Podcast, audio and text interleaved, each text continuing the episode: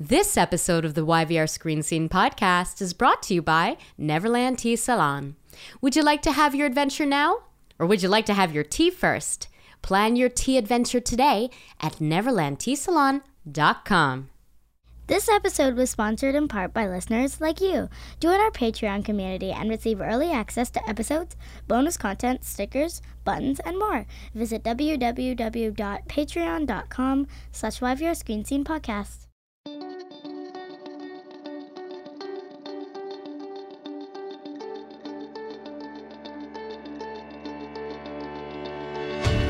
Welcome to the YVR Screen Scene podcast, where we pull back the curtain and expose the beating heart to the Vancouver film and television scene, namely the actors and filmmakers and other talented artists who do the work. Capital T, capital W. I'm Sabrina Furminger, and today I am really super psyched. I haven't used the word psyched in, a, in an intro yet, but I'm so psyched to welcome Lexa Doig to the YVR Screen Scene podcast. I love sci fi, especially kick ass, complicated women in sci fi, and Lexa has more than a few of those in her filmography. She played the Andromeda Ascendant on Gene Rodden- Roddenberry's. Why can't I speak today? Gene Roddenberry's Andromeda, and I put respect on Gene Roddenberry's name. An android and a warship, yes, I said warship, who didn't like running from a fight. She was also Sonya Valentine on Continuum, one of the Liber8 Future terrorists who, well, I don't want to ruin what Sonya does or how she does it, but how the character chooses to leave the playing field while pushing her mission forward is one of my favorite moments of the whole series. Also, poor Brian Markinson. Speaking of which, with the exception of Steve Lobo and Terry Chen, I've had every other Liber8 anarchist on my show. Lobo, Terry, hit me up. Lexa appeared on Arrow as a former member of the League of Assassins, Talia al Ghul, as well as on The Arrangement and Virgin River. She can currently be seen playing Aurora's BFF, Sally Allison, a reporter and a member of the Real Murders Club in the Aurora Teagarden Mysteries series. So today I want to talk about like everything. Is that even possible? I want to talk about hashtag sci fi life and hashtag Hallmark mysteries. I want to talk AI and Simon Barry's brain and the changing landscape of the entertainment industry. And I want to talk about whatever Lexa wants to talk about because, like, I want to know the force behind some of my favorite kick ass characters. Lexa Doig. Hi. Hi. Welcome to the YVR Screen Scene podcast. Thank you for having me. Um, listening to your intro, I actually feel like I have a career. You do. Yeah. You do. No, you really do. Um, and hopefully you'll you'll feel even even more profound thoughts like once we finish recording today. I, I always have thoughts. Yeah, I, I am full of thoughts. Okay, uh, a bit of a disclaimer. I mean, regular listeners know this. We pretty much record in an alley. Uh, we are right above some dumpsters for an organic grocery store. There are very angry delivery drivers dropping off their kale and their smoothies all day long. So we'll probably hear that. But I love to think about those beeping truck drivers and bleeping. Yeah. Bleeping the beeping truck drivers, and also you can swear on the show. Oh, being goody. heard all over the world because we have listeners all over the world. That's kind of awesome. All right, we've never spoken before, No. Um, so this this should be interesting. Yes. Yeah, ASMR. yeah, totally smart. Okay, so let's get to know get to know you then by let's start with some time travel. Sounds good. Yeah, you, I mean you did you did play a time travel I did. anarchist. I have I trouble did. calling them terrorists now. Uh, They're terrorists, I mean they are, but I but I also kind of empathize with what they're trying to do. Um, especially given what the world looks like right now. Yeah. Totally. Uh, but okay, so they, but you, you have experience of time travel. So let's get into your time travel device of choice and go back in time to your to your childhood. I have a nine year old. Right. I want to know who you were when you were nine. So bring us back to nine. Oh my gosh, I was a gymnast when I was nine, and I was also a little bit weird. Like Nice. the thing is, is when you when you're a mixed kid, and um, for your listeners that don't know this, I'm half Filipino and half white. My dad's family is Canadian and of Scottish Irish descent, and my mother's uh, an immigrant from the Philippines. And um, when you grew up in the 70s, because I was born in 73, um, it, it, that was an anomaly. Like you were an odd person. Yeah. Can, I, Right? can I just say, like, as somebody, so my mom is Ukrainian, my dad's from India, my husband's Filipino, like his um, his mom is from the Philippines, a nurse. Right, Uh, part of, that wave of nurses Yeah, in the late 60s and 70s. my mom, yeah, and all my aunties, and my yeah, titas. all your titas. Um, but I find it amazing when I look back at our parents, almost like say courage or bravery during that time, but really it was like you know for Oh them my to gosh, be in totally. like to you know to either in Canada or in England where Paul's parents hooked Yeah. up and got it on, but like they're like they're like the generation before that they didn't do that. No. They did not do that. Fall No. in love across, you know. So like tell me about your parents first of all. Oh, it's so funny because like it's what I find hilarious is for the longest time in my career, there always had to be if I was cast as a family member of someone else. Yeah, who's your who's your TV family back in the day? Who were you cast as? Um, oh, never. Like I was, I was never because I was straight up told uh, a casting director in Toronto who was who meant well. She was also half Filipino herself. Um, pulled me aside one day and she's like, I, I, "You're not gonna have a career." I'm just saying this because I want to help you. And she brought me in for everything she could. So she was legitimately trying to help me. But she was saying, yeah, like, you're not going to play the sister or the daughter or the girlfriend or the this because of my ethnicity. Hmm. And she wasn't wrong because, especially early on in my career, I had in Toronto, I had a really hard time. Nobody knew that, you know, it was a constant refrain of, we don't know what to do with you. We don't know where to put you. And it's kind of like, and every time there was, there was some exotic story of like my mother. Which I kind of take offense to, but recognized at the time that that's what it was. Which is like there would always be, I would always have a white dad, mm-hmm. and the mother was not around, right? So whether she died, whether whatever, and there's always some allusion to, well, they met in Vietnam. Or they met, you know what I mean? Like this whole thing where I'm like, okay, so a, a white man only chooses a Filipino woman when he's in a war torn country or like, you know what I mean? Like, but that's the thing. It's like, that's why it's, it can be problematic. So there's always this like exotic story of to who my parents were. In real life, my parents' story is so mundane. It's very sweet, but my mother emigrated first to uh, Chicago with some of my um, titas, and she was, I think, working at the University of Chicago in the hospital there or something like that, or she was studying there, one or the other.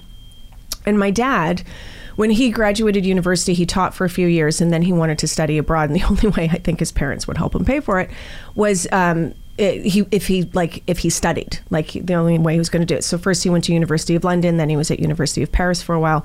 I think he was at Princeton. Um, and then he went to University of Chicago, and that's a man who really met- likes school.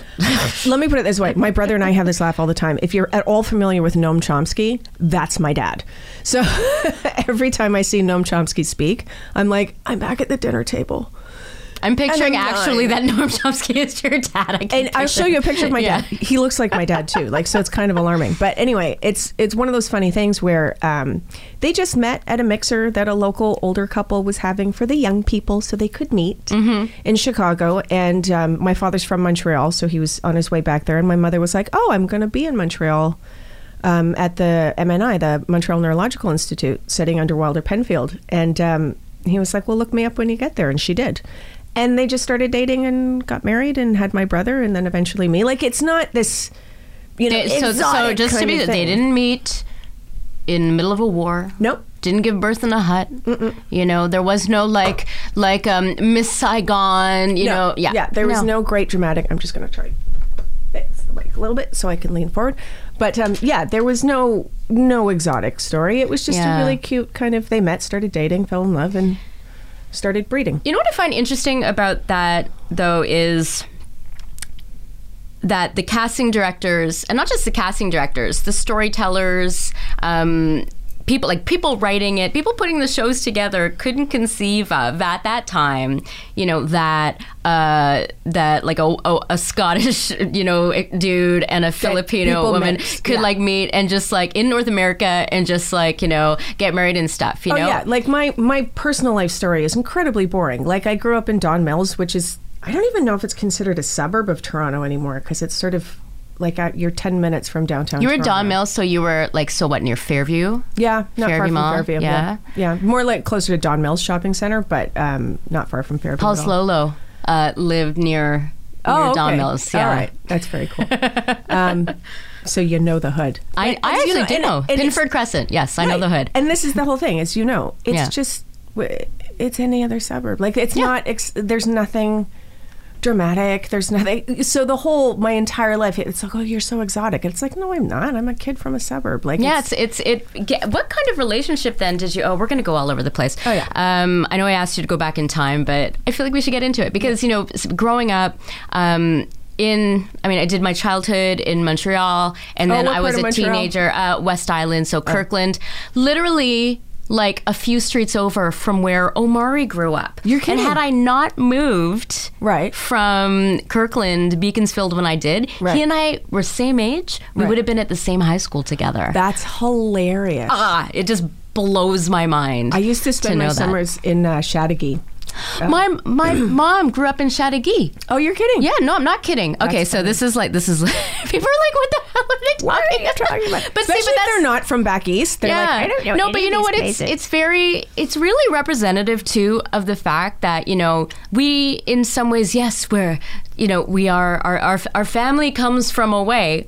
But Right. we grew up here, you know, Yeah. and it's very representative of that, you know, the kids of immigrants experience, right? You know, but what I found interesting interesting when I was a teenager and then growing up in in York region, um, I was constantly being made of my otherness, and increasingly more and more, uh, to the point where I had a complex about it, not because of how I was feeling about myself, really, Right. but because of how other people were interacting with me and constantly pointing it out. And I think part of the problem is that there was no opportunity to see people like us on television, Yeah. you know? And uh, so like what do you think about like, you know, like do you think like how like do you think we're in a good place right now that it's getting better or like how is your relationship with with it's, that change? It's funny. I think it's getting better, but it's it's interesting to me as somebody who's mixed race because I went from being Filipino to being white. Hmm.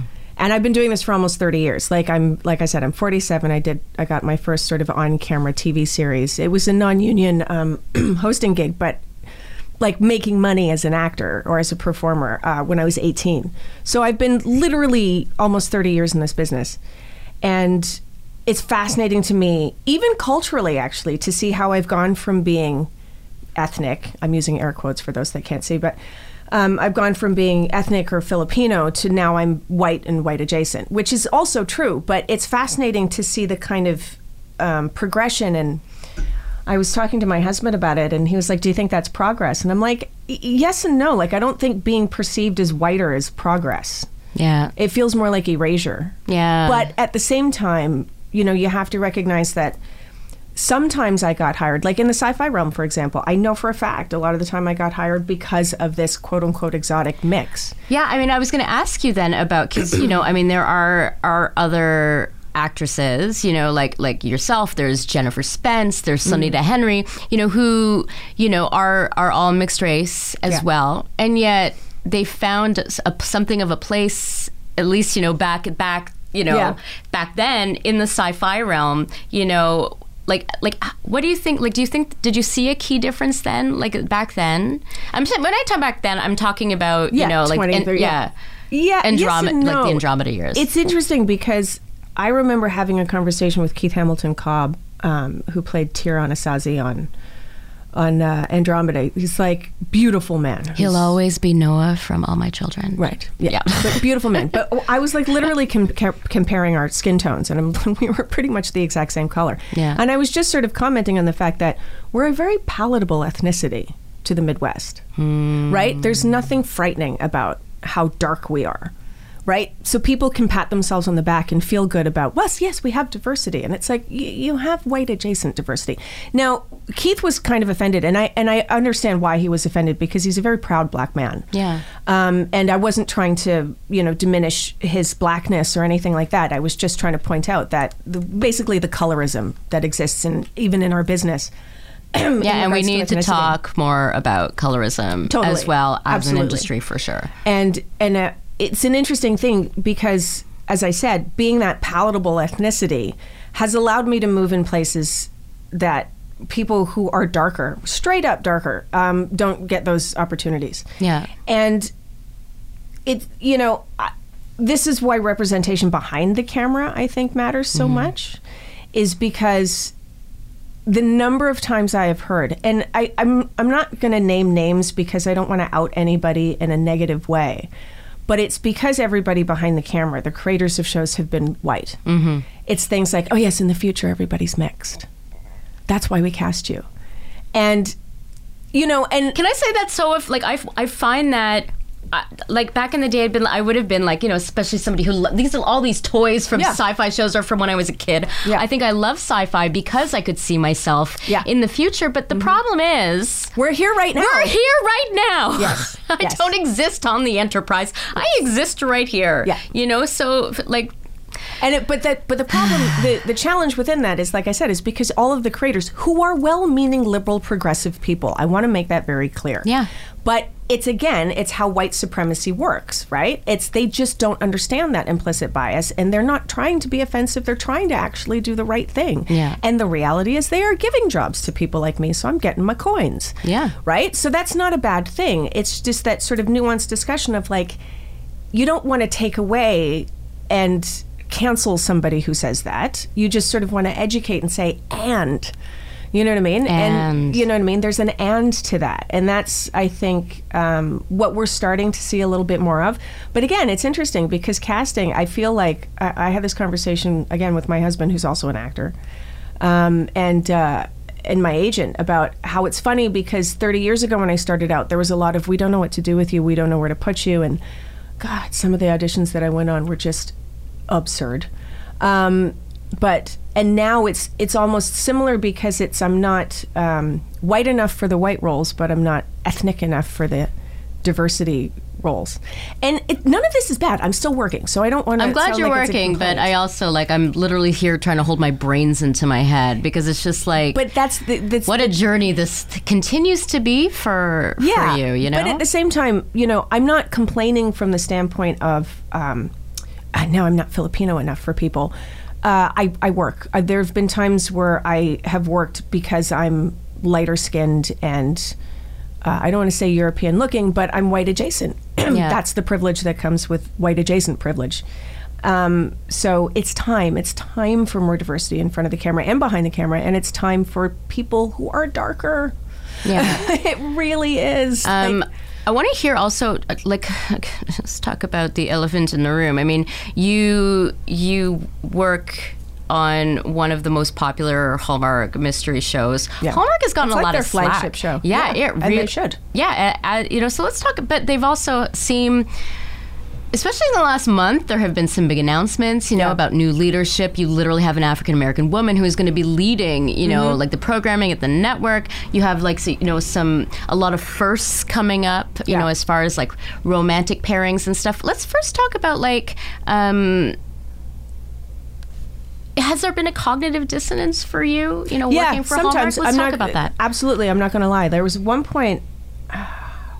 I can't remember what controversy it was because there have been a few. Yeah. Where I looked at my husband because the thing about the Aurora Teagarden mysteries is we shoot about three or four of them this year. I think we're probably only going to. We just finished the second one that we did this year, which we had to shut down when everything else when quarantine. Oh yeah, what's going on? What's going on? Yeah, it's the it's the, it's the COVID. It's still the COVID. If you're listening to this in the future, And, yeah. Um, and the thing is, is that what we, you know, we had to shut down a week into production, and you know, we just finished our last two weeks last week, I think it was, and um, so we only got to. We might do a third, but it's a it's a lot to ask of Candace uh, Cameron Bure and Marilu Henner because they have to come up from yeah, LA. live here. Yeah, And then they have to quarantine for two weeks. Although they have discovered that they quarantined together and had the time of their lives. I can imagine. They were very cute, um, and they so they're like, we're gonna stay together every time now. Yeah.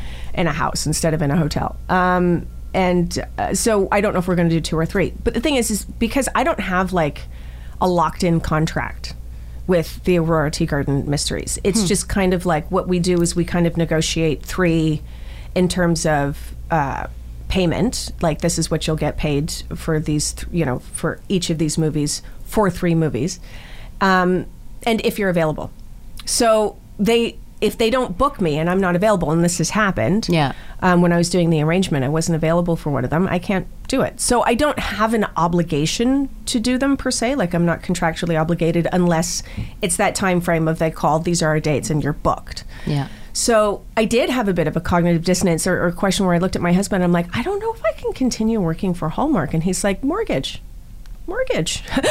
Yeah.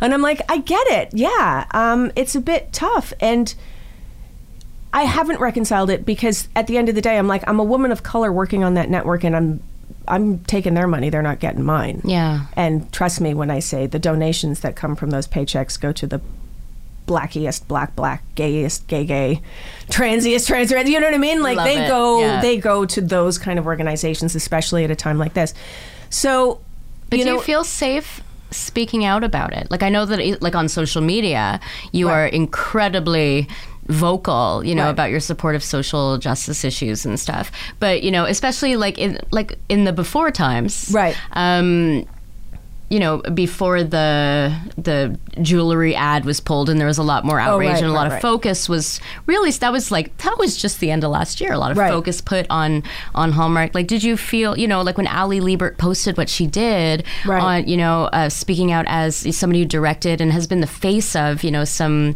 Right. some you know some uh, of the romantic. Uh, comedies, but like you know, she posted speaking out, you know, as a queer woman, how Right. painful it was for her, Right. You know, and that she couldn't work in that kind of situation, Right. anymore. You know, like, but that was sh- few and far between. There are a lot of people saying love is love, but not a lot of people saying it's bad that my network that I work for did this. Like, Right. you know, because people are worried about their mortgages and Right. stuff. So, Yeah. like, do you do you feel that there's been the enough of a change now where you are able to do that more, or I think so. Yeah, like I mean, in terms of having this conversation, or even what I'm like posting on social media now, like I kind of took a break from social media for a while, just because I don't. I'm an old. I I don't entirely. you're an understand old? it. That's a that's Right? now a noun. An old. Yeah, I'm an old. Um, and I, I, I don't entirely understand it. Like I have been formed on multiple occasions by my teenagers that I do Instagram wrong. Like I just my Instagram feed is a hot mess.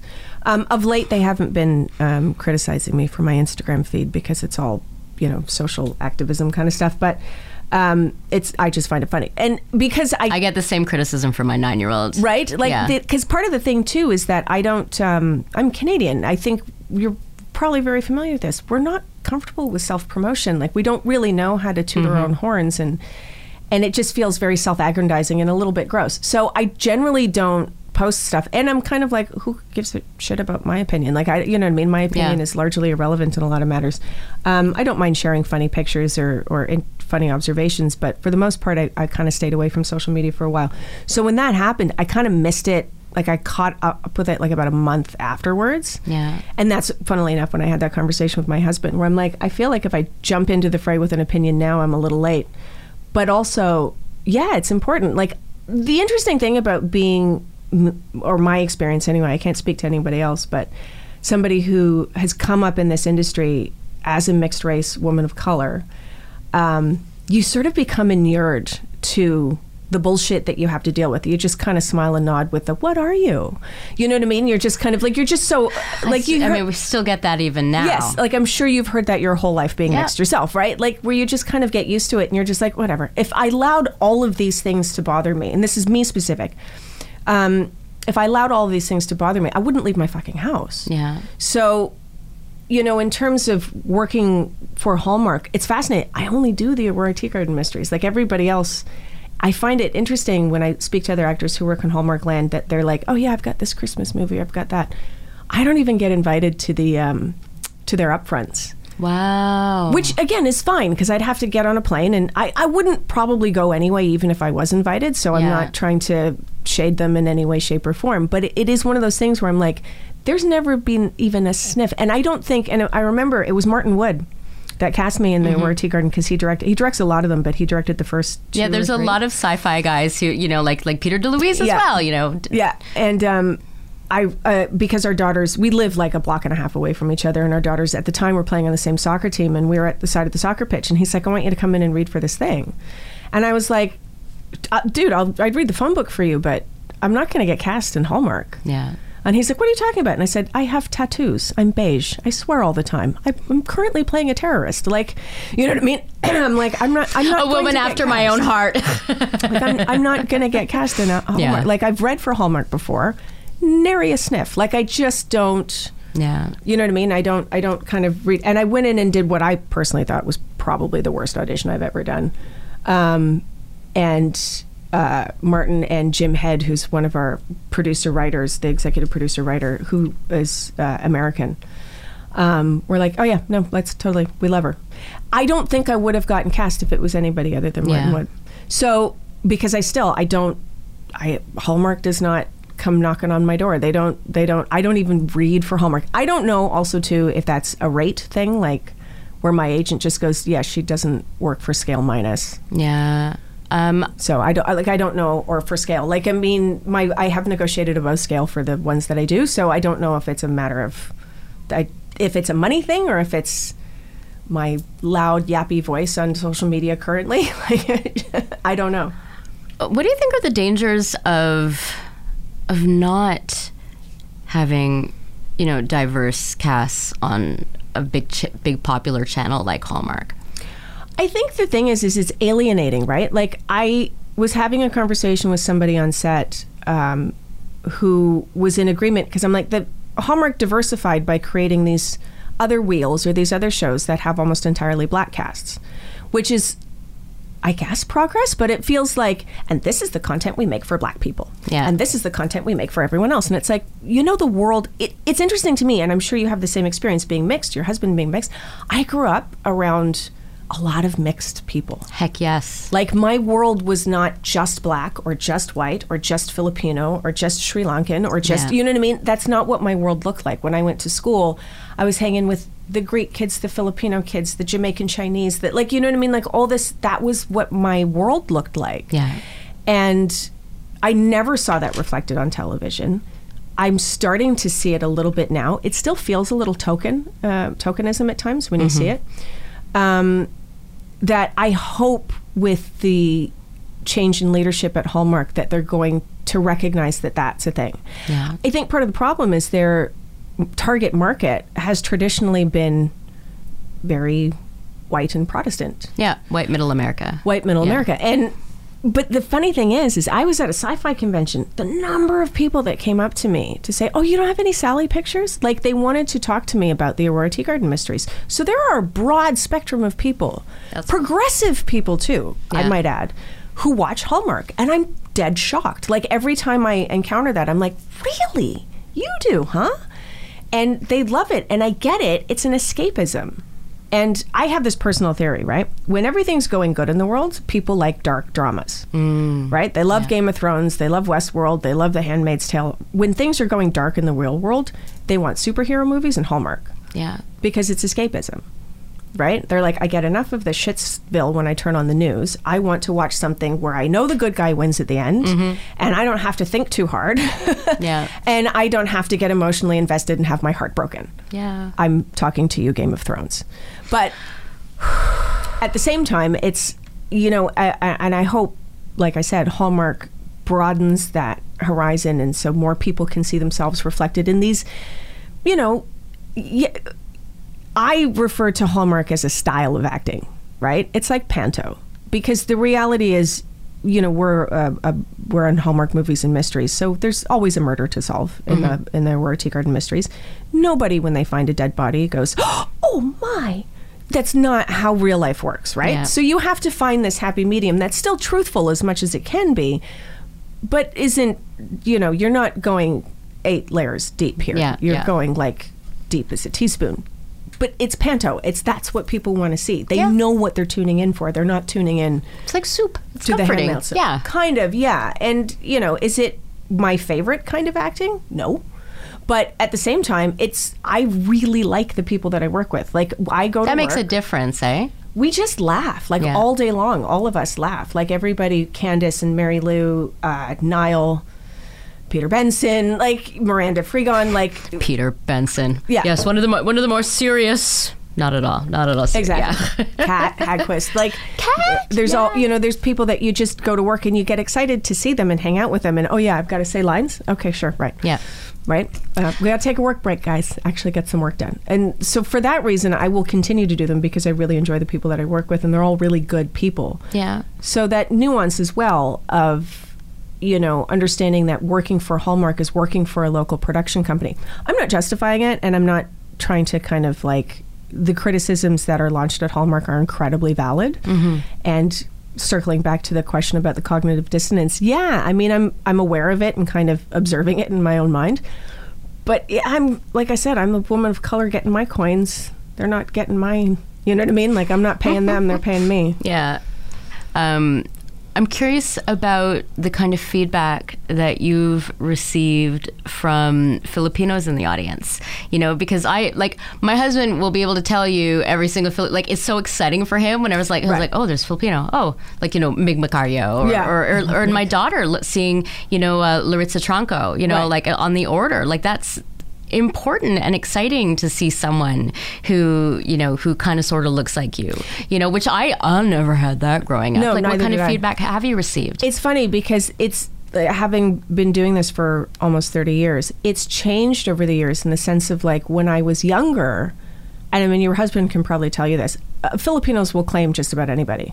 Like, and I mean that in the best possible way. Like, it's very comforting, and that's why I've always kind of more identified with being Filipino in some respects than being white. Like, and I don't say this in any way to disparage my white family because they're who I'm actually physically closest to Yeah. and I love them very much, and I know they love me, and they're wonderful people. But um, it's visually and like viscerally my extended family who are not actually technically related to me. Like they're it's in that Filipino way of like all my mom's friends are my aunties, Oh, and they all married non-Filipinos. Yeah. Like um, my one cousin is Filipino Dutch, another one is Filipino East Asian, another one is Filipino Guyanese, another one like you know what I mean. Like there's and that's just how I kind of grew up. So, Yeah. but like if you make adobo, you will be claimed. However, as time has gone on, as more sort of Filipino pride has built up in the in the Pinoy pride. diaspora, Yeah. yeah, Pinoy pride in the uh, diaspora is that you you get like, well, you're not really Filipino though because you're Canadian and you're kind of white, which is fair because I do understand that culture. Like, I don't, I've never, I've technically been to the Philippines once. I was a year old. I know nothing about it. Yeah. everything I have is kind of watered down or filtered through my mom, which. And this is another thing that I had this sort of revelation of, and I always knew growing up, but I never really thought about it of late with this whole kind of examining the tentacles of white supremacy and, and the tendrils of that and how it aff- infects everybody's lives was realizing that my mother never taught me to speak Cebuano, which is her dialect. Um, she didn't teach my brother or myself to speak Cebuano and didn't have us raised Catholic, which most Filipinos, or a lot of Filipinos are Catholic. But just my eyes went wide i'm like whoa But she didn't Yeah. do that because in the 70s she didn't want us to stick out any more than we already did. So, like in terms of how white supremacy infects your own life, it's like there's a disconnect it hurts between my heart to It- know that she she that felt, one hurt me Yeah. too. Like, I mean, and I kind of knew that because I didn't they- learn. I didn't learn Hindi as Right. for the same thing. You know, my dad was just like you know he he had had an arranged marriage with an Indian woman, came to Canada after six months. She ran off with her boyfriend. Oh, my. Yeah, and so um, and then he was like you know drowning his sorrows in a Montreal go-go bar, and and then he met my mom in the tax department and fell in love, and Right. then uh, went to uh, my grandmother and was like, I'm going to marry this um, Ukrainian woman. Uh, and she's like, Well, this time you make your own mistake because she had chosen the last wife. Right. You know, and so I think my dad had a lot, has. Um, like a re- like just uh, I'm gonna raise my kids so that they're not like so that they have options beyond the culture you know as well you know and but at this what that so didn't learn didn't learn Hindi Mm-hmm. you know um and I feel like that's a loss. Like I know some phrases now, you know, but I probably know more Tagalog than I do Hindi at this point, right? Like it's and because language is a connection, but a lot of it was just like, you know, you're here, you're in Canada, you belong here. I don't want to make it hard for you, but Yeah. you know that the fact that they even had to make those choices. So can I ask then, as a parent, Right. You know what, what um, like like what how are you, if at all, sharing? You know, especially the Asian side, the Filipino side, because Right. you know, with with your kids. Oh, just it's so much. It's so funny. Food is Food. Food is the thing, right? Yeah. So I don't.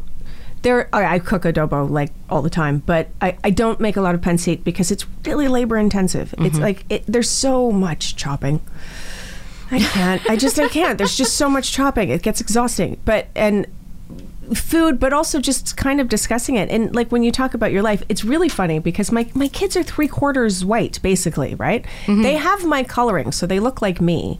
Um, if you look closely, you can see that they look like Michael as well. Like they, they do look like a mix of us, but they look more like me because their coloring is like mine. The Asian is powerful. Yes, the, yeah. the dark genes are powerful. Um, and it's so funny to hear them periodically be pissed off at somebody who's saying something ignorant or foolish, and they're like, "Fucking white kid."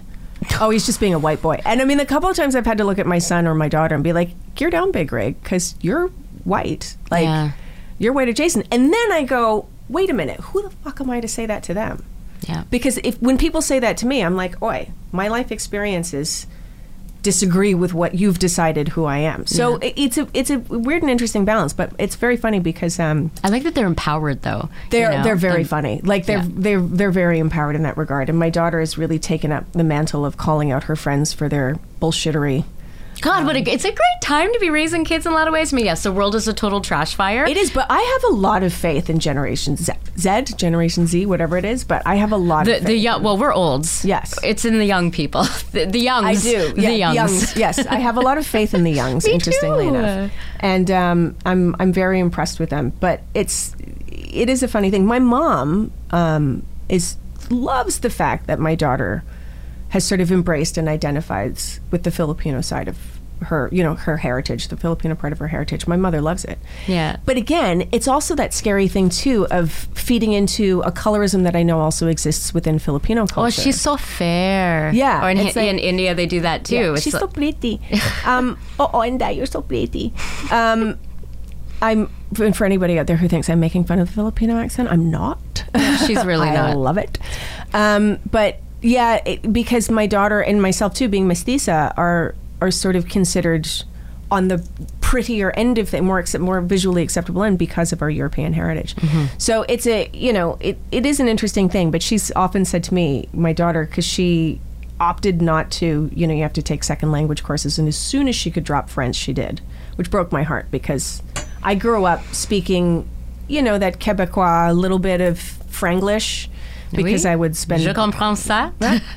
because I would spend my summers in Châteauguay, but I've lost it because you don't use it, so you kind of lose I it. I just right? love that you. I'm sorry, but like, I love that you know Châteauguay. Oh, it's so awesome. Like, cause it's. I mean, I spent a lot of time there too. Right. You know, and then the reserve is there as Yeah. well, and it's. But it's not like Oh, when a, the whole like Oka thing happened, my my aunt and uncle like their backyard was Wow. like they had tanks parked in their backyard. Oh, it's it's what a time! But it's but it's amazing though because it's like it's not like it's a resort town. It's like a No. very like It's very specific. Very specific. It's very specific It's such a deep cut, but Yeah. um, But it's it's funny because she, my daughter, chose to take Spanish instead because she wanted to be closer to her Filipino heritage. And then I was sort of trying to explain to her, I'm like, well, you, if you want to practice your Spanish, you can talk to Lola. She's like, she speaks Spanish. I'm like, she's Filipino. Yeah, like they they had to at least when my mom was young, they had to learn. it's a colonized nation. Yeah, it's a colonized nation, and sort of explaining that and explaining the idea that um, because I was, who was it that was recently playing the Canucks? Is the Wild? Uh, Uh, sorry, sports. Um, there, there was a hockey player a who's sports thing, who's half Filipino, and um, oh, I haven't. Paul doesn't play sports or follow sports, Right. but wow, I can't believe I haven't heard about that Right. Filipino. Who's, who's mo- I can't remember the the um, player's name, but my husband was like, "Well, I think he's mixed Filipino and black," and I was like, "No, I don't think he is," and he was like, "Yeah, but," and I was trying to enlighten my husband about the indigenous Filipino Aeta. you know what I mean? Mm. Yeah, like yeah, they're they're very they're quite quite dark. Um, and Paul he's has like, some cousins who are who are that kind yeah, of. and he was like, I had no idea, and I said, yeah. So it's it's entirely possible that he- there's no black in his family, but yes, he's got very curly hair or whatever. Like that's also comes from the Philippines. yeah. Sort of explaining that and introducing my daughter to the fact because she's like, wait a minute, indigenous Filipinos. Like she didn't clock that, and I'm like, yeah, the Philippines is a colonized nation. They Yeah. were colonized by the Spanish. colonize. I mean, it's. I mean, honestly, it's like series of islands and stuff, Yeah. and then be like, "This is the Philippines," like just Yeah. like assigning a. Yeah, even though there's quite a broad demographic of phenotypes across the Philippines. You weren't kidding when you said that you would be able to talk about this kind of stuff Oh, yeah. for, for for way too long. For Sorry, your too podcast is going to go on forever. No, I, I love power. Hey, if it goes on, we can do two parts. It's totally Right. fine. We can totally we can totally um, do that. Uh, before we talk about, it, I want to get into some of the specific specific roles. Um, but I mean, I. I I love Filipino culture. I can't believe how much I didn't know about it Right. before I was with Paul, and then I've spent the last couple of decades just like you know. Right. I love ube mama. I Oh, yeah. love you know. Um, I mean, and also like the whole like honestly the focus on food and family. Yeah. Like when we got when we got married, like um, Did you guys have sponsors? uh, no, because I'm not Catholic, so we didn't Right. do we didn't do that. didn't but do that. Paul's like like we had like 60 people come, and then like 30 of them just stayed in Paul's family's house, and it was just so joyous, and they sang karaoke Oh, yeah. until late at night and, and all of that. But um, I also feel like you know North Americans really don't understand know any, enough about Fili- Filipino culture or the food or or anything. So like, what is your what is your favorite? Like, give me your favorite foods. Oh, um, well, adobo is a staple. Love me some pancit. Can't do dinuguan or balut. I just can't do it. Bal- balut is like an eating challenge food. I'm sorry. It is totally an It's it's pickled quail egg. no, it's fertilized duck egg. So Oh, duck is- egg. Yeah, it's fertilized. It's a little egg. bird embryo, and you're looking at the bird, and you're like, no, thank you. Yeah, you can actually identify the parts, the beak, the eyes, Yeah. the toes. Like it's just. But we're supposed to be talking of Filipino food right now. Yeah, I know. Yeah. Okay, I like. There's a deep fried banana. Oh yeah. no, like it's really funny because I have this whole um, the desserts. Yeah, I'm big into the cassava cakes and the Cassava cakes. ube anything. Because it's purple. purple, yeah, Yeah. right. Like you know what I mean. You're just like it's purple. It's so nice. So there's yeah, there's a lot of uh, um, sinigang. Not really big in the sinigang. Like I'm just trying to think of all the different foods off the top of my head, and they're all leaving me right now because I'm on the spot talking about it. But I'm sorry. It'll come no, back. No, it's all good. But Yeah, yeah, I, yeah there's so much. like I, it's comfort food to me. Like I remember making um, chicken noodle soup.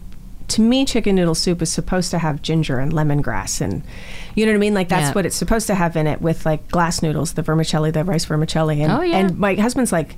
That's not chicken noodle soup, and I'm like, it's comfort food to me. Yeah. Like, yes, or it is. lugao, Yeah, which is comfort food in our house. Right. Um, okay, honestly, you know what? I'm gonna in the footnotes for this episode. I'm gonna put some links for um, some of the uh, Filipino bakeries and uh, eateries in yeah, town. for sure. Goldilocks, Max's. I know Josephine's closed, but there's Aling Mary where I get my pandesal. I'm gonna know. have to find out all the stuff because I like I don't know where these places are, right? Like I know Goldilocks, but other than that, I'm like I haven't been to any of these Filipino restaurants, and now I need Oh to. no, I'll I'll hook you up. I'll show you where to get your pandesal, your polvoron, and your skyflake. Okay. into it. I want to talk sci-fi. Yes. Uh, because you know you, just, you got a little I got- experience. yeah. A little experience. Um, I mean, I put respect on Gene Roddenberry's name. Gene Roddenberry. Um, passed away in 1991 so Mm-hmm. you know like uh, like a decade before like almost a decade Yeah. before um andromeda uh flew onto our screens Right. but I, i'm so i know that majel barrett roddenberry was really involved in this as well can you talk about like what role roddenberry's spirit played in the production and like did his spirit loom large at I all think a lot of it. I, I got to credit that to Robert Hewitt Wolfe, who wrote the Bible for it and was an executive producer for two or three seasons on the show. Um, because Robert had been writing for one of the other Star Trek franchises, um, a couple of the other Star Trek franchises, I think. yeah and sort of created this with uh, Majel and Gene Jr. I think, um, because I guess the the concept for Andromeda was, I mean, I might be exaggerating here, was kind of like written on a napkin, like it wasn't a fleshed out sort well of Well, it seemed idea. like he had a lot of ideas right Yeah, You know, like it was this sort of a whole thing that that Robert was the one that kind of congealed it all together and took it, and and because of his history with Star Trek. Um, or the Star Trek franchise, he was the one that I think really understood the the point of Yeah. Of uh, of Gene's intention. And Majel wasn't. I think she was more involved in the beginning. I think I met her once. Yeah. Um, she wasn't involved once we were shooting the show. Uh, frankly, once once Robert was ousted on the show, um, it it was more Kevin Sorbo's idea of what he wanted to do, which was a little bit more space cowboy y and and that kind of stuff. So um, initially, I think with the casting and with the concept of the show, it was a very Roddenberry esque kind of again a future where you see like part of the reason why I was cast. Not to bring race into it again, but was because I was mixed and, and because I was an avatar of a ship. It's like Yeah. if you're going to design something that's going to be um, uh, approachable, a, a, a visage that is approachable to a lot of different people, we're going to try and include a lot of different, you know, facial features that maybe look like they could be familiar to this culture, that culture, whatever. And that's why they cast me. Yeah. Um, I think as the show went on, it became less Roddenberry esque and more Sorbo esque. Yeah, Sorbo esque Yeah. space cowboy. Yeah. Um, I think uh, Andromeda is one of the reasons that I'm nice to Siri. Uh, I always say please and thank you. Um, like, how did like has the experience of play? Like, what are your thoughts about our artificial intelligence and like like how does this shape how you interact with AI? I will welcome our AI overlords. Um, you know what? I actually don't interact with AI. I have a rule in my house that Hey Siri has to be turned off on your phone. Nobody's allowed to use it. I don't like the idea. And it's not even like I have this, you know, like dark side that needs to be hidden. It's just I don't like um, I don't like that lack of privacy that anything is basically listening to you at any given time. Yeah. Um, I remember, was it on the arrangement? There was some show that I was working on where, you know, we were gifted uh, an Amazon Echo. I think it was the arrangement, but it was before they had got to Canada. So there wasn't really the infrastructure here for it, and I gave it to a friend of my husband's because I was like, I, I, don't, really, Don't I want don't it. want it in my house. Yeah. Like, I just don't want to walk into a room and go when you, when I can walk over and turn on a light switch. Is it really for me to go, hey Siri, turn on the lights? How about I just turn on the fucking light switch? Like, Yeah. it's not really. I only use Hey Siri, and all, all due respect to you, Siri, because you're there on the. But like, if I'm if I'm loading the dishwasher, my hands are goopy, and I want to Right. change the podcast, Right. You know, wait, did she turn on? well, No, do you know what's hilarious is what I was talking about Martin Wood earlier. His daughter's name is Siri. Yeah. and was named Siri long before this whole Siri thing happened. And so I was just laughing because between Google Alexa and Apple Siri, we were just like, we can't have those things in our house anyway because you know those are our names. It was just very funny. What kind of challenges did you you face bringing a role? I mean, because so the Andromeda Ascendant, you were the you were on screen, yeah, you were the holo- hologram, and then you were an android as well. Yeah. You know, but you know, um, and yet also. Like loving and capable of falling in love with other warships, Right. and Like my husband. like your husband, the other warship. Um, but uh, what, what- I mean that that's a very unique kind of role to play, you know, because Yeah. you're not you're not a human, you know. well, so tell me the, about the the, interesting challenges. thing is, is what like having discussed it with uh, Robert Wolfe. Uh, initially, he was sort of like, "Listen, this this, this character is not Data." yeah, from Star Trek. This, this, you know, the AIs in Andromeda and the universe of the Andromeda Ascendant, they are their own race. They have children. You know what I mean? Like the two AIs will get together and decide, yes, we want, you know, we want offspring. no, no. Data had a daughter, and he had a cat. Yes, but yes, very true. Spot. But they, you know what I mean? Like they, but they're like they are considered their own separate race, and they are autonomous, and they have those same sort of rights. And um, because, interestingly enough, because of the nature of how we had to shoot those three different iterations of of the same character, um, I kind of had made a decision that they would have different, slightly different personalities, sort of like different facets of the same personality. So. Um, the AI that you would see on a screen is the most clinical and, and unemotional. In Yeah. fact, has compartmentalized her emotions into the avatar, which was the physical android. So that was the one that felt emotions. The other two didn't really. Yeah. But then this sort of middle ground of a hologram that you would see is somewhere in between the two, who would occasionally act as like um, I don't want to say a translator, but a mediator between the disagreements that the AI and the uh, um, avatar would have. This stuff happens in my brain all the time. All Yeah. these different Sabrinas arguing with no, each no, other. but th- yeah. that's actually interestingly enough why it wasn't really difficult for me to compartmentalize that and to play them as three different characters. It was fun to shoot actually because Yeah. they'd have to go and run and change. But often how we ended up doing it because that bogged down. Um, how it initially started was that. When we'd shoot those things, they'd pull out the green screen. I'd go and change my costume, or I'd go do this, and then I'd shoot it again as that character.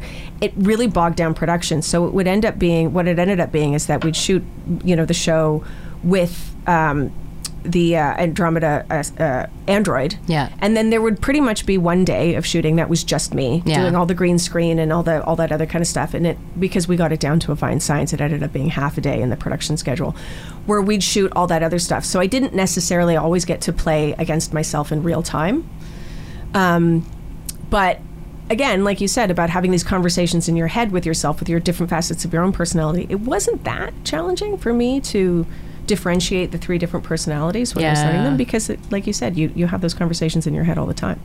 Um, so my mom is a huge sci-fi fan. She's the one who got me started. And when I told her that I was going to be speaking to you, she wanted to know, and I'm like, please don't make me ask about like episode. And, but like, but she wanted to know at the very end, what Hmm. if your if your character because the, the you we see at the end is the rebuild Right. you and she wanted to know if when you are looking back Right. you know at Dylan um, Right. if it's the old Rommie you know coming out you know uh, and that she's still in there somewhere or if it's the more cold clinical newer version I think I'm. I I don't know. I don't even remember this. I feel really bad. It's sorry, okay, Sabrina's but I'm sure- you know what? Sabrina's At that mom, point, it's- not not gonna lie. I uh, I probably more of the new Rommie, Yeah. as opposed to the old Rommie. yeah That would have been my guess because at the time I was really irritated with Kevin. So Yeah. okay, you've mentioned him a couple of times. Right. Um, I'd like to talk about.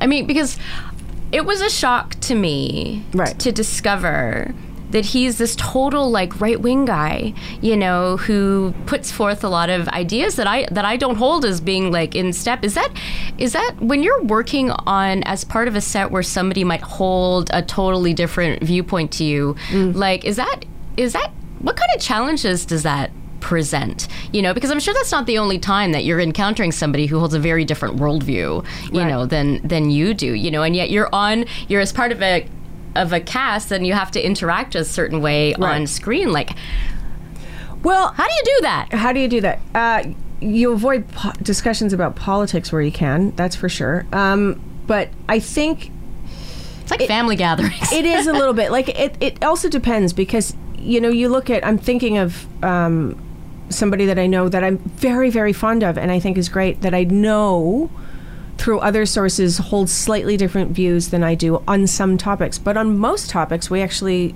are in agreement and get along really well. So that's not particularly difficult. Yeah. It's you know when I think about Sorbs, uh, bless his heart, I disagreed with him on most topics. He's an affable guy. He's a he's a generally affable human being. He's a great number one. Uh, in terms of on the call sheet, I have this personal opinion that number one on the call sheet sets the tone. Yeah. So there's this trickle down effect. If you've got an asshole who's number one on the call sheet, chances are you're going to have problems on your show. Yeah. That aren't just going to be them. It's going to be other people that kind of either feel empowered to be an asshole or have to stand their ground to protect themselves. sets the tone for the entire it totally thing. does. yeah He actually sets a pretty reasonable tone. Like as much as I disagree with him and his politics and what he has to say, he he sets a very reasonable tone to shoot a television show. And he's a. I'm glad to hear worker. that, yeah. Yeah, and he's a very hard worker. And um, you know, he's yes, he plays a lot of golf, but um, he also. In defense of that, because I know some people, he had to be wrapped up by six o'clock every day. Um, I don't think that was him being spoiled. He had a um, he had suffered a series of strokes Mm. due to overwork when he was working on Hercules. So a lot of it was to kind of prevent that from happening again. yeah Um, so he ha- he did have to look after his health, but. Uh, yeah, no, there were multiple times where Kevin and I actually got into it a little bit, not in a in a particularly aggressive way, but where I'd be like, "Just, dude, stop talking. I don't want to hear that. You can't. Just Yeah. stop. Please stop talking." Again, this was also like the early aughts, where you know, no way that would be okay on a set now. yeah Right? it is a different time It it, a was a different time. different time Never mind. That was Yeah. the early aughts. Never mind in the early, you know, early to mid '90s. Like, Yeah. the stuff that was said and done on a set. Not even, and to me, which isn't even all that salacious or terrible. It's Yeah. just, you know, you got to have a bit of a thick skin to deal. Um, So- I want to talk about a different set, Yes. and a different number one. Right. I, I like this set because I visited it a few times. Right. Talking about Continuum. Ah, yes. Yeah, that Rachel. Yeah. What a what a number What a one she what a number one. What a number one. I say that with number the best one. because Rachel was It's awesome. literally the nice, the ni- one of the nicest humans, and one of the smartest Yeah. humans you're ever going to meet. Too. Yeah. Like, It's seemingly like tall, blonde, gorgeous, and breathtakingly intelligent. Yeah. Not a bad mix. I love that breathtakingly before intelligent. I love to hear those words together.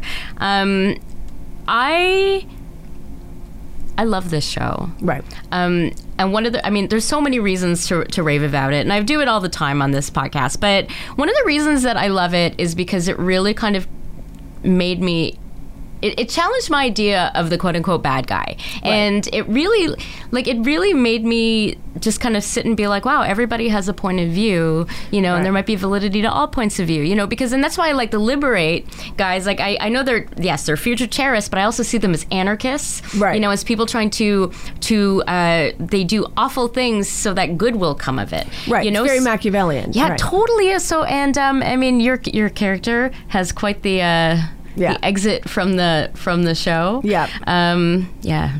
Brian Markinson totally deserved it. Um, but let's talk about like. is it important? Like, do you to empathize with a character like Sonya? Like, do you have to understand her POV or the POV of a future terrorist in order to play a future terrorist? I think I think so. Like, yeah. I mean, the one thing that you're sort of is drilled into you, whether it's in acting school or acting class or whatever, is you know, don't judge your characters why I personally have a really hard time with Neil LaBute plays. Um, they're so well written, and I love them, and I love seeing them performed well. I personally am like, I have the number of times where I've been like looking at, especially in um, uh, Ratner's class, mm-hmm. is sitting there going, I, I have no in to these characters because I just keep judging them. like yeah. it's so bad. I just keep judging them. But um, I think it's a, yeah, judging your character is not a good thing.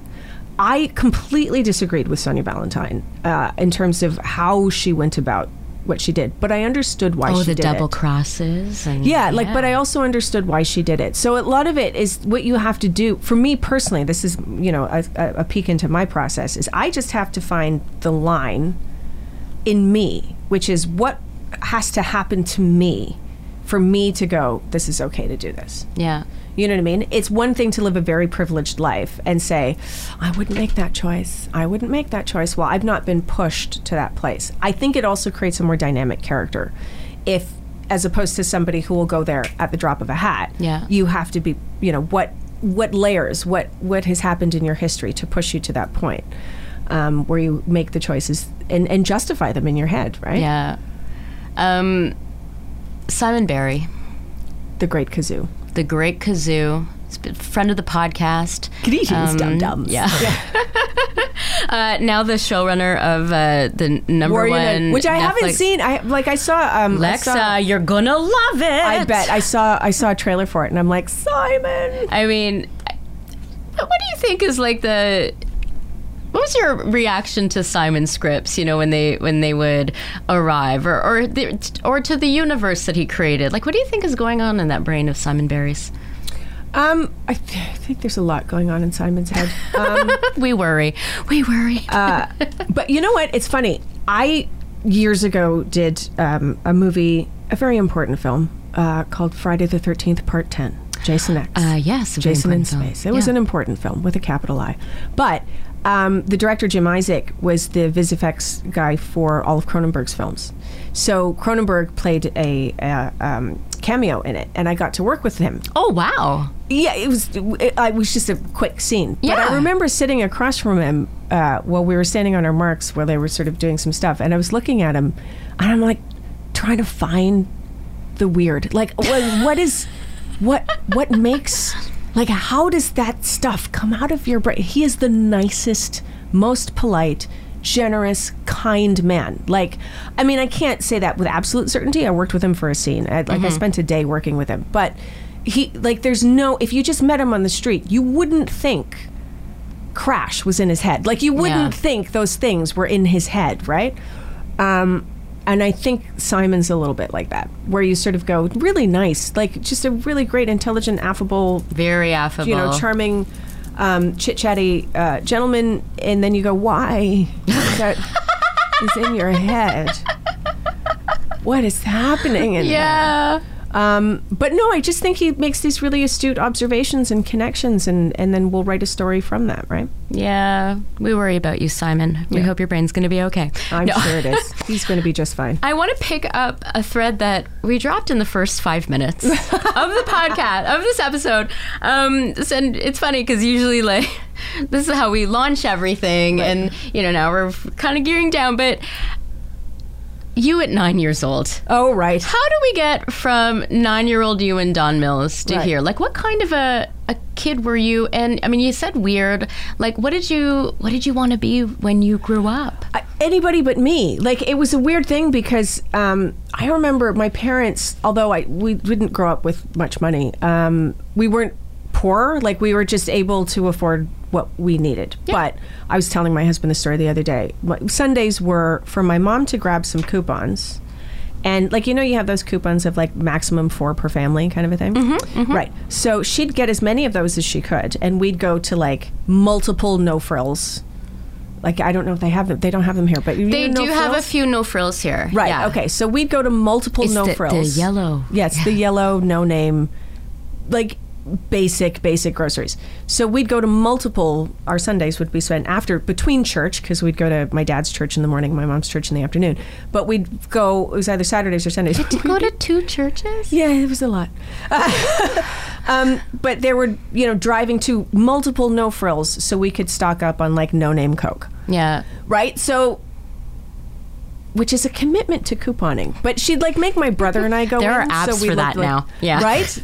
anyway, um, so just to paint a picture of how unaffluent my family was, but they would when they can they we would sub- subscribe to the local theater company. So it was either uh, the Royal Alex Theater or the or the O'Keefe Center, which is I don't even know what it's called anymore. I think it was the hummingbird, and I It was the don't know, Hummingbird, and now it's something else. But um, I love, but I. I find that an interesting, like, okay, so like we have enough, we have just, we, we got our, our no name Coke and we're Yeah. good. And so we're going to get theater tickets. Like, that's, inc- but that's incredible. but it's because they appreciated the arts Yeah. and that's something that i always you know um, appreciated growing up i come from a kind of an academic family which is as a high school dropout my parents are like head in hands what happened um, side note funny story. My first real tv series was uh, an english television series called the new professionals and it shot in london. And i had gone there for the screen test and stuck around because my boyfriend at the time his brother was getting married. Um, so i stuck around for the wedding. They happened to coincide at the same time. I came back. I had like less than a week to pack my life up to to move to London. And I remember when I got back, I looked at my mom and dad, and I'm like, "So, I got the part. I'm moving to London." And the first thing out of my mother's mouth is like, "That's great. Now you can study." Ah. of like, but I can't, I can't, mom. I, I have the job. Like I have to work. And she's like, but you can also maybe study acting while you're there, right? Go to school, maybe. Yeah. And Um, and that, but I love how that's like you know because you said that your dad's parents have been like you can go away, but you Yeah. have to like study, and then Yeah. he ends up with a with a woman who's like, yeah, you're gonna you're Yeah. gonna study. Yeah. Well, her father was a professor and her mother was a school teacher. So, Oh. like I really come from an academic family, like in terms of a family that wants to, you know, like just learn stuff and get the alphabet soup after their name. But going to the theater, uh, I remember when I was like seven or eight, I saw Porgy and Bess, and I wanted to be Porgy. I'm like, I want to do that. Like, I want to be Porgy. My poor father was like, I don't think you're ever going to get cast as Porgy. But I identified with Porgy because he was the little one on the stage. Because he was on his knees the whole time. And he was, you know what I mean? And he was like, Yeah, but eh, I don't think you're going to play the disabled black man. I don't think that's going to happen for you. But then, like, I think the next year I got to see. Um, I remember it as being Patti LuPone and Mandy Patinkin in Evita on the touring company. I, that's how I remember it. Yes, I could be wrong, but I wanted to be Evita. So I was the nine-year-old who was running around the house going, "Watch out, Buenos Aires!" Because like I was, You got to see yeah. Patti LuPone, Mm-hmm. Mandy Patinkin. I think I did. I could be fucking that memory up because I actually have to check the Google and see if they were in a touring company and came to Toronto. Because if they were, then yes, I did see them. Because I could be conflating it because I think they were the um, OBC on the soundtrack. Okay, one of the first results that comes up is Patti LuPone and Mandy Patinkin Evita tour. So let's see what that is. Were they in Toronto in the late 70s, early 80s? If they were, then yes, I saw them there. Um, okay, I'm not going to keep looking, but it looks like they did. Right. Um, you yes. I also got to see- son of a gun. In the Scottish play, I got to see um, Christopher Plummer and Glenda Jackson. What? Which was amazing. They came to Toronto. I This isn't a so theater. mad- Does this count as a theater? um, This space. I don't. I don't. I'm not a theater actor, so I don't know what the rules are. Yeah, but so you're just going to play it safe and say the Scottish. Play. I'm going to say the Scottish play, but um, but it, I was so mad. My husband got to see the Scottish play with um, it wasn't. I think it, I can't remember if it was Patrick Stewart or Ian McKellen. I What? think it was Patrick Stewart in London, and then like the following year, he was there for another convention, and he what, got to see Waiting for Godot with. Patrick Stewart and Ian McKellen and Simon, I can't remember Simon's last name, but I was just sitting there going, that is not fair. I'm at home with the children and you, are. it's not fair. I was like stamping my feet. I was so mad. No, I get it. I'm so mad. We've mentioned, or you have mentioned, your husband a few times. Can we just Right. say his name? Oh yeah, Michael Shanks. Yeah, it's Michael Shanks. He was on uh, Stargate for ten L- years. little show, Stargate. Yeah, and also Unspeakable. and Saving Hope. and all Yeah. sort. I mean, he's been he's done so, and he play, he played a ship named Yes. Gabriel. Yeah. on The ba- Andromeda. what was his? But the balance of judgment. the yeah, that was his- balance of judgment. Um, are are your like were your parents happy in the end with your with your career? No, choice? was, I, I'm not going to say no. I think they were more like because I was such a chaotic, bratty teenager that. Um, I think I'm gonna have one of those.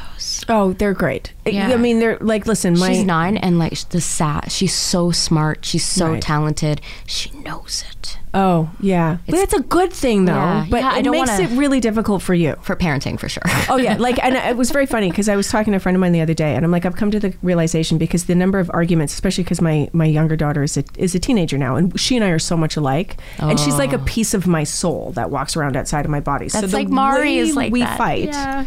is hilarious. But also, like, she triggers me, and I act like a child. Like, it's it's embarrassing. But at the same time, you know, as my husband, he's like, "Oh yeah, you're raising her to be a feminist and to question authority and all that other." But you just don't want her to question yours. And I'm like, "No, of course not." I'm sorry. And why is that so hard to understand? This is all that, and never mind the fact that also trying to like, I was saying to my friend, I'm like, basically, parenting is gaslighting your children, and it starts young. Like that's what we do. You know, my daughter listens to the podcast. I do not want her to listen to this episode, even though I'm like, I'm like, listen to all the stuff at the at the beginning of the We're just episode. yeah, this, you can just edit this out for her. for her, But, the, yeah. the the Mari Furminger. That's her because copy. it was like I- my husband. I was telling my husband, I'm like, yeah, because it works like this. When they fall down, and like, you're fine, honey, you're fine. That's the first thing we say. Yeah. we gaslight our kids. That's what we do. And then when they call us out on it, we get mad. I good times. cannot believe this is the first time we're speaking. Yeah. this is like total kindred spirits. Um, okay, so and in a couple of minutes we are going to play favorite Right. things, which Oh, was yay. developed by my nine-year-old. Questions for you. Tell me about I'm your so favorite excited. things. Before we do that, Right.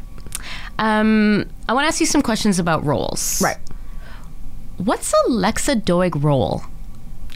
Meaning, like, What are what's ro- one that I love, or one that I look for, or one that I get excited by, or one that I've played that I really liked, or Yes, I mean it's re- it's really a type a type of role, you know, that like the the kind that like you where you are the most like invigorated and you can feel. I'm not an actor, can you tell? Right. Like I'm just like you can, but I'm imagining that there are some roles that you're just like you put them on like a skin suit Right. and you're like I'm at home and I like this person. uh, yeah. Um, I like real people. Like it's one of my favorite roles was on Arctic Air because I was just playing this, you know, nurse who has a kid and has is trying to navigate life. I mean, I just get really happy. I've spent so much time in sci-fi. I just get really happy being able to wear natural fibers. Like it's Yeah. just exciting for me. But at the same time, it's like because I, you know, as much as I like the badass, you know, female character, it's a trope, and it's equally as um, derivative as any other kind of um, female archetype that that we've seen that generally tend to be extensions of male characters, like the girlfriend or the wife or the whatever. It's like what purpose are you serving in the male lead's life, as opposed to who are you on your own? That was a problem that I had with Andromeda from the very beginning, is that she was an appendage of Dylan Hunt, Sorbo's character. Yeah, he literally is like, I am your heart. Yeah, you know? and I Yeah. have to serve him. Like it was, there was a weird dynamic there that I, you know, I worked to kind of get around and, cre- you know, and not play into and play against. Yeah. Um, and the writers were great about not, you know, recognizing that and not overly writing it. But you know, uh, traditionally we've seen a lot of female characters that are appendages of male characters. Yeah, traditionally we also have had a lot of men in writers' rooms. Yes. Yeah. And the more that changes, but the pendulum going the other direction is then suddenly you have this female character that can do no wrong. That is the strongest, that is the smartest, that is the prettiest, that is the sexiest, that is the and it's like fuck off with that. Like that's equally as dismissive Yeah. and unrealistic, you know? And and one of the things that I periodically get um, irritated by is the whole, you know, especially because you do see it sometimes. It's like these female characters that can do no wrong, or you know, actors uh, actors that play them sort of going, yeah, my character wouldn't do that. It's like your character can be complicated. They can make mistakes. They Yeah. can fuck up. Um, there's a show that I I read the script for and I loved it so much and I'm so happy. I listen. I would have loved to have gotten it, but I'm happy that Jewel Staite got it. Family Law. Family Law. I'm so excited. I'm so it. excited Like I would have loved to have played her, Yeah. but honestly, Jewel is fantastic. and that's a Susin. Nielsen joint that's coming Oh, it? very Um, soon. yeah. and- but I loved that character because Yeah. she's fucked up and she's complicated and she's a real person. Those are the characters that I really like to play and want to play. uh, what's a, a role that you haven't played yet that you would love to play? Um, I was about to say a Marvel superhero just because uh, I love Marvel, but also I don't think I would because I'm too old and that would hurt a lot. For you know what I mean, like with the Yeah, but you know what? There are incredible stunt, stunt doubles. Stunt this doubles. is true. Yeah, this is true. You know, Um, could get Janine Carlton. oh, you know? she's amazing. or Um, Maya Aro, either one. You know, they could. Uh, I'm just trying to. I mean, I, I'm of, I'm of, of an age right now. Although, granted, I have for the last Well- week. I've been working out an hour a day, and I feel pretty good. But every time I stand up or sit down, I Oh, yeah. have to make a sound. Yeah, I know that's me. Yeah. Like, because I went, I, I took advantage of quarantine and decided because we had a gym in our house, so Yeah. I'm like, I'm gonna work, I'm gonna do the thing, and I'm gonna get fit. Okay, so for the ladies out there, men, you might not be interested in this, but perimenopause sucks ballsack. I think men should listen. I think men should listen. I hear you. Well, listen about perimenopause, is dudes. is the worst Yeah. because I'm sitting there going, I'm gonna get fit, I'm gonna eat right, I'm gonna be skinny. Yes, I'm shallow. Fuck off. Anyway, um, no, not happening. I mean, I'm getting fitter, which is the important part. So Yeah. yes, that, but at the same time, I'm just like, why, why? I just, oh, everything hurts now. Everything hurts. And like, I Everything work out. I'm like you. I work out about an hour a day, at least Yeah. five days a week. I've done And- it for a week, and um, my God, I gave up coffee. I was telling you before I started Mm. recording, I gave up coffee except for one cup, and I, I hate that I feel so much better because I hate working out. Like I have to distract myself either by watching something, Right. um, on, on Netflix, so I can read Right. the captions, or playing Animal Crossing and listening to podcasts. Like I Right. can't because I hate it, and I also I love coffee so much, and not know. like it's. And I'm like, wow, I actually feel better, and I'm sleeping through the night. I'm know. still a total hot mess in so Yeah. many aspects of my life, but yeah, it's okay favorite things. Yes. So um, these questions were developed by um, our our crack. Uh, Question maker here, nine-year-old Mariana Furminger, um, and uh, she really believes that the que- the answers to these questions can provide a window into your soul. Great. The, the key Right. answer from your gut. Right. Don't right. think about it. Okay. Although if you're gonna panic, that's fine too. I love watching people panic. Okay, right. so welcome to favorite things. Favorite things. Favorite things. Favorite things. Favorite karaoke song. Oh, oh, oh! You know what? It's got to be some. I don't. I don't do karaoke. I'm like the only Filipino on the planet that can't sing. I'm actually surprised. I mean, I ask everybody this question, but I'm like Filipinos. Gotta yeah, have no, it. I don't. I I don't. I I because I so I don't do karaoke. Although I do have a history of doing um, waterfalls by TLC. Don't go chasing it's the- waterfalls. It's the rap that I nail, um, and have had uh, drunken, a couple of drunken nights where I've done that one. So we'll go TLC Waterfalls. More about the rap than Can you give us anything a taste? I can't remember. I need to hear it off the top of my head. Um, I seen a rainbow yesterday. The too, the too many storms have come and gone, leaving a trace of now when God gave and rain. Is it because my life is ten shades of grey? No, I pray all ten fade away. Pres- seldom praise him for the sunny days. And like his promise is true, only my faith can undo the many chances I blew to bring my life to a new, clear blue and unconditional skies. have dried the tears from my eyes. No more lonely cries. Rest in power, Yes. Lisa Left Eye Lopes. Yes. Okay. Favorite video game? Oh, oh, it's got to be. I don't play video games, but it's got to be Skyrim. Watching my husband play Skyrim is hilarious. Does he have like a whole other life in Sky? Like Paul, my, Paul plays Skyrim too, does. and he's like, "Well, I have to go look after my family in Skyrim." And I'm like, he "What?" he, he kind of does, but and but it's hilarious because it's like I just like the weapons, like the Wabbajack. Yeah. Is this like random stick that Wabbajack, fun to say. yeah, Yeah. fun to say, and it just does you don't know like a chicken could fly out of it, and I'm Yeah. like that's genius. That's so cool. uh, favorite junk food? oh, chicharron, Chicken chicharron or, or pork chicharron? pork chicharron. I like chicken. Yeah. so good. We're, we're to- talking. It's like it's it's just It's like fried. rinds. Yeah, fried pork rinds. Uh, but like it's not like like there's like Western pork rinds eh, and then there's chicharron. Yeah. it's just better. Very good answer. Yeah. Favorite superhero? Oh, that's a tough one. Um, mm, I think I might have to go with Black Panther. That, that's my Black daughter's Panther. answer. Is that that's really? her answer. Yeah. I've always loved, like since I was a kid, I've loved Black Panther. I just thought he was the coolest. Do you know that you know one of the voices of Black I Panther? I do. I know. That's so exciting. I was like, Omari. But who else but Omari could be Who Black else Panther? but Omari? Favorite supervillain? Oh, that's a tough one. Hmm. I, you know, I'm just thinking about the Marvel Cinematic Universe. I, I have a love hate with Killmonger because I don't even think he's really a bad guy. That's oh my god! Did you hear What? the episode with Omari? Uh, you said you haven't heard it yet, but he and I we talk because I bring that up. I'm like, I love Killmonger. Yeah. But I just I I, I would say It he's my favorite villain. But yeah, Yeah. it hurt, like because he I feel for like he kills lots of people, but Yeah. I feel for I empathize. Yeah. To the point He's where I'm got a point. He's got a point. He's got a point. We're really kind of But- kindred spirits, Lexa. uh, I'm really fabulous. like really feeling it. Um, I love it. Uh, so I would say either Loki or Hela. Hela? Hela. A Gila. Hela. Yeah. Just because Cate Blanchett, I love everything that she does, and she was just having so much fun chewing all of the scenery. Oh, there, There was not a piece of that set that did not have her teeth marks in it, and it was Pretty sure Chris Hemsworth had some. and it- yeah, and it was worth every second. Like you chow down because that was amazing. That was so much fun. So Yeah. so good. Okay, what was your favorite show when you were nine years old? Mash.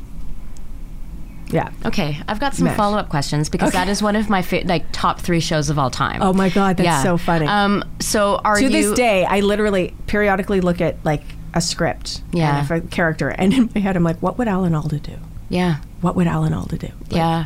Um, put respect on his name. He's Oh, amazing. yes. Um, are you? Were you a? f- See, I can't watch seasons one to three, um, Right. except for like the very last episode because I'm not a fan of the Colonel Blake years at all. Like, I love I'm torn because like Frank was so easy to make fun of, but yeah, the the show settled into its bones a little bit better when It was Colonel Potter and it was and um, BJ. and Beej and and um, oh Charles. Charles, Charles yes. Emerson Winchester. They did have some overlap with Frank, Yeah. um, but who apparently Larry Linville, really sweet man Yes. behind the scenes as well. So, and yeah, it's a shame because they started. And apparently post- Gary Burghoff, kind of nutty. Yeah. yeah, apparently. But anyway, radar. Yeah. Honestly, Angel spirits. This is like shocking to me. Okay, what was your favorite movie when you were nine years old? oh nine. Nine ish. Could be in that range. I can't even remember. We, I don't remember. Go, I remember the first movie I think I went to go and see was Labyrinth, but I was like eleven or twelve. My parents, my dad has multiple sclerosis, so he's been in a wheelchair since I was eight. So we didn't really go out to movies. Movies like Yeah. we'd go to the theater. Interestingly enough, talking about subscribing to the local theater, um, is that we'd always have to get a box because that's the only place that you could put a wheelchair. Again, not bad, but not awesome sightlines. Just to point that out, I know boxes are kind People pay for to have that opportunity to sit in in, the the, box. in the box, but you're yeah you're at the, The sightlines However, suck. I will say I don't know if you you do you did this, Hmm. but sitting in a box, especially the ones that are closest to the stage. Right. I remember seeing. Um, God, what was the theater in Toronto that had like maybe it was the Winter Garden. It has Right. like the foliage. Oh, yeah, yeah, And yeah, I I saw Anne of Green Gables there, and we were sitting like in one of those boxes, and I was watching. Like you can actually kind of see the people waiting behind Oh, yeah. the. You can like, see behind right it. in the wings, and I thought like that was like it was it was so magical to have Yeah. that peek behind the curtain. Yeah. Um, I can totally relate because Yeah. that's one of the things that made me want to be an actor, which is like ironic because I'm not a theater actor. But yeah, it was one of those things that made me want to do it. yeah. But- Favorite. oh, favorite movie. I'm going to go with something in the Star Wars realm just because I think that's the, the right time period. Okay, S safe answer. This is really the this, as you can tell from looking around you. This is the this is the audience for that. Um, favorite hot beverage. Um, probably coffee. Yeah, how do you take it? Um, like as a latte. Yeah. I'm a lightweight. Like I, I have. I was a tea drinker most of my life. Weirdly enough, until I moved to England, which was weird because, like, I know, don't get me wrong. Like, I best tea that I can have, and it was nice to finally be around people who knew how to make a cup of tea properly. Yeah, mhm. Um, but then I started drinking coffee there for some reason because, oh yeah, they don't have craft service. So irritating. Um, because I had to explain to them, it's like I, I, I need craft service. Like, and they're like, well, there's a coffee urn and a tea urn, and the tea urn was disgusting. So I think that's why I ended up drinking coffee. Oh, Yeah. Tragic. Um, favorite cold beverage. Cold. Yeah, water. Like, I know it sounds lame, but it's kind of my go-to. Like, because everything else I kind of have to be in the mood for. And like after a certain age, you just can't drink Coke. You just can't. No name or otherwise. No name yeah, or otherwise, I, yeah. I've, I'm not drinking soda. Question for you: Coke Yeah? or Pepsi? Oh, um, You're a Montrealer, yeah? okay. If, if I had, like, honestly, my favorite soft drink of all time is Brio. I don't know if you had Brio. Yes. Um, I grew up in the 80s in the era of um, you know diet pepsi and all of yeah, that yeah. and so like that was cool then but i i actually i really like um no, it's different in North America. I like when I'm in, in Europe and actually Asia as well, Coke Light. Like the Diet Coke Oh, there, right. it tastes different because they don't use all the shitty chemicals. They use a different kind of more regulated chemicals. Right. Um, yeah, but I love like diet, like cherry Coke. Oh, yeah, You know, yeah, like yeah. that kind of stuff. I'm a big but- fan of like cherry Coke Zero was my jam for the longest time. Yeah, but I'm not Yeah. like honestly right now it's it's coconut water, naraika pani in Hindi or Right. um, buko, Right. uh, or um, or yeah, just water, drinking Right. water right now, or Yeah. or a prosecco, but only on weekends. Yeah. Um, favorite vacation destination? Okay, this is tragic. I don't. We don't take vacations because we're actors. So like we're cut. Like unemployment is vacation. Yeah. Um, okay, if you if you could but if I could somewhere, pick, I would want to go someplace tropical. Yeah. Yeah. Just What about to what about to the Philippines, like Boracay? I'd love to. I'd love to go to Boracay. yeah. It's the the you know, getting there with a family of five, not cheap. No, no, Yeah. and also we we can't go anywhere. Yeah. That's why this is like a fantasy question. Yeah, exactly. It's a fantasy question. All right, this is the last question Hmm. for my daughter. Right. It's the big one. Okay. Lexa. right. Okay. Okay. So right. give it the respect it deserves. Right. Um, favorite animal? Cat. That's the only appropriate answer for Mari. Right. Do you have a Do you have cat right We now? We have two cats. Yeah. Yeah. What are We're- their the- names? Hudson and Hicks. Interesting. Well, Michael names Michael names our our cats, sort of. Okay, so we had years ago, uh, just before Michael and I got married, we got two kittens that I kind of hand raised because they were like four or five weeks old. Whoa. And um, and I had hand raised them, and we were trying to think of names, and he came up. And they're female cats, and he came up with Rosencrantz and Guildenstern, which became Emma Rosencrantz and Jemima Guildenstern, which then became Rosie and Gildy. And so they were our cats for the longest time. Um, they died within six months of each other because Gildy went missing. We think a coyote got her. Oh. And then Rosie just had something really wrong with her and was in a lot of pain and, and we had to Yeah. put her down. But in the in the interim between Gildy disappearing and Rosie dying, uh, my best friend Mandy was living with us and she had a cat named Ashley. Ashley was 19 and had to be put down. And then I oh, had, what a gr- good was- old lady though. Oh, like that's yeah. a nice life. It was a nice. She had a good life. Um, and uh, I panic bought because I literally had lost Gildy, and we put Ashley down and had Rosie alone at home, and we were in a mall, and I'm like, I just got a kitten. just got a kitten from a pet store, which I don't recommend doing. No. But I was like, But you rescued that cat. but yeah, but I was also in Yeah. a grief-ridden kind of like, I want a kitten, and so we got Marty. Marty was the only cat that we've had that Michael did not name, and Marty ended up getting got by a coyote. So, and like right after that happened, we had to put Rosie down, and I was a basket case because I'm like, a house is not a home without cats. Within four days, I had two new kittens Yeah. that we adopted, um, and Michael named them Hudson and Hicks. Love it. Did you? And you adopted from was it SPCA or VOKRA? No, we adopted through Kijiji. Oh, okay. because it was somebody that had they had a purebred um, ragdoll, and she got out. So they were just trying to kind of clear the kittens, and I'm like, okay, great. Yeah, I she will, got out. I will cover. I know what that means. Yes, and it was very funny because when we drove up to the house to to get the kittens, um, we are driving by another house where there was this like gang of cats that had like cigarettes rolled up. I was gonna say, were they like Do you know what I mean? smoking and combing their hair? Seriously, they had like cigarettes and they were just like lying there staring at us go by, and I'm like, I think I know who. Uh, That's who she bad- went to yeah. go and see. It was kind of funny. Um, I, I don't. You have not seen this, but I, I have. Um, and when I say skins, I mean stickers, not actual Right. skin. But I have skins of, of my old cat Stan Lee and my, my Oh. current cats, um, Wade Wilson and Vanessa, on my computer. Oh, that's so right now. So I'll show you them after. Right. Um. Okay.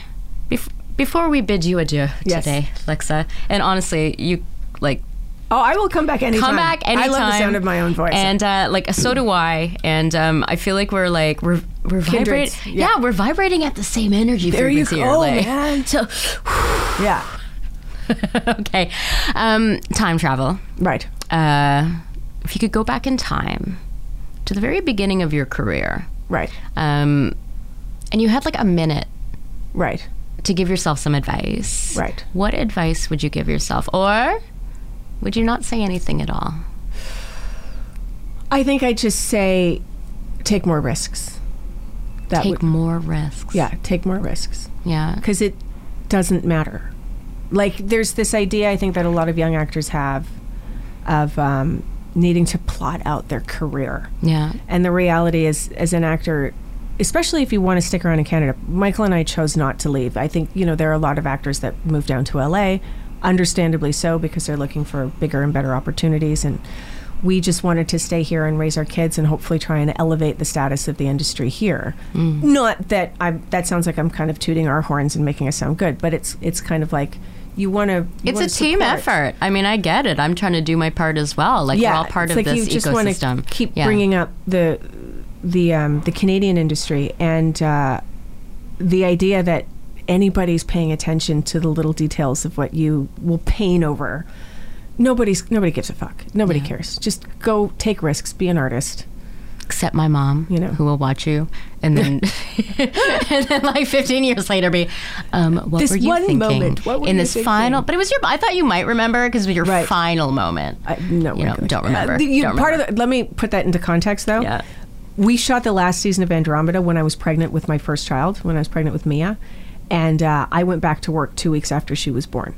So that the last four or five episodes of Andromeda, I was probably operating on an hour's sleep. I was breastfeeding. I was, you know what I mean? Like I have very little recollection of that time period because I was so sleep deprived. Solidarity. I hear that. Lexa Doig. Lexa fucking Doig. You can- Swear away. We can swear away. Yeah. It's been a fucking pleasure. Yay! Um, I've had so much fun. I've had a great time. You got to come back. Absolutely. Uh, where Anytime. can our fans find you, celebrate you, celebrate you on the social media? oh, uh, at Lexadoig at Twitter and, and Instagram. Are you on the TikTok? I, you know what? Here's the thing. I just signed up for the TikTok. You did? I did. I don't understand it. Me my neither. daughter, my daughter was like, I said to my daughter, I'm like, you have to, you have to explain to me the ways of the TikTok. And she's like, no. and I'm like, what do you mean no? And she's like, I don't want you on TikTok. So I finally kind of started to figure it out, and I've started like liking some of her and her friends' different things, and I'm just waiting for the blowback. Like, I'm waiting for the get off of TikTok. It's mine. Yeah. Wow. She's not that cheeky, actually, but yeah, I'm just waiting for it. But I Ooh, think I get TikTok it. is funny. Solidarity is all Yeah. I'm going to say. all right.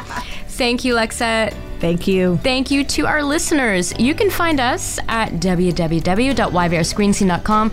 You can follow us on Twitter and Facebook and Instagram and not TikTok at YVR Screen Scene. The YVR Screen Scene podcast is hosted and executive produced by me, Sabrina Furminger. I'm the only one to blame. It's edited by Simon Furminger. Special thanks to Mariana Furminger for recording our Patreon ad, and to Tyson Braddock and Paul Furminger for technical support. Yes, we are a family business. And to Dane Devilay for the original music. YVR Screen Scene is a division of Fish Flight Entertainment. Join us next time for another deep dive into Vancouver's dynamic film and television scene. And cut!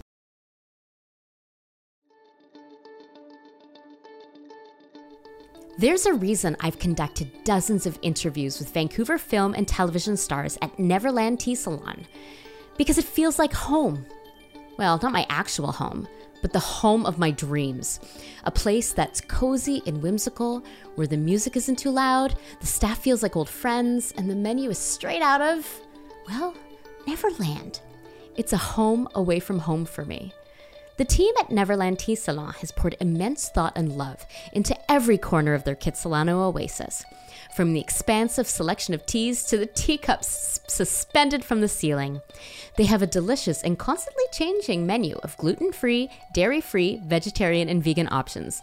Not to mention options packed with gluten and dairy too, and an adorable tea service for the little ones featuring fun treats like mini pizzas, bites of cookie dough, and lots and lots of sprinkles. And for the grown-ups, there is a long, long list of tipsy teas for you to choose from. FYI, I usually order the gluten-free, dairy-free tea with Peter's Promise as my hot tea and a flute of bubbly. my favorite thing, and it's happened more than once, is after I've interviewed a local star at Neverland during the week. I pass by on the weekend, and there that star is again, enjoying a high tea service in the window. Neverland is one of my favorite places on this planet. So if you live in the lower mainland or are planning a trip to Vancouver, well, as Peter Pan says, would you like to have your adventure now or would you like to have your tea first? Plan a tea adventure of your own at neverlandteasalon.com. That's neverlandteasalon.com.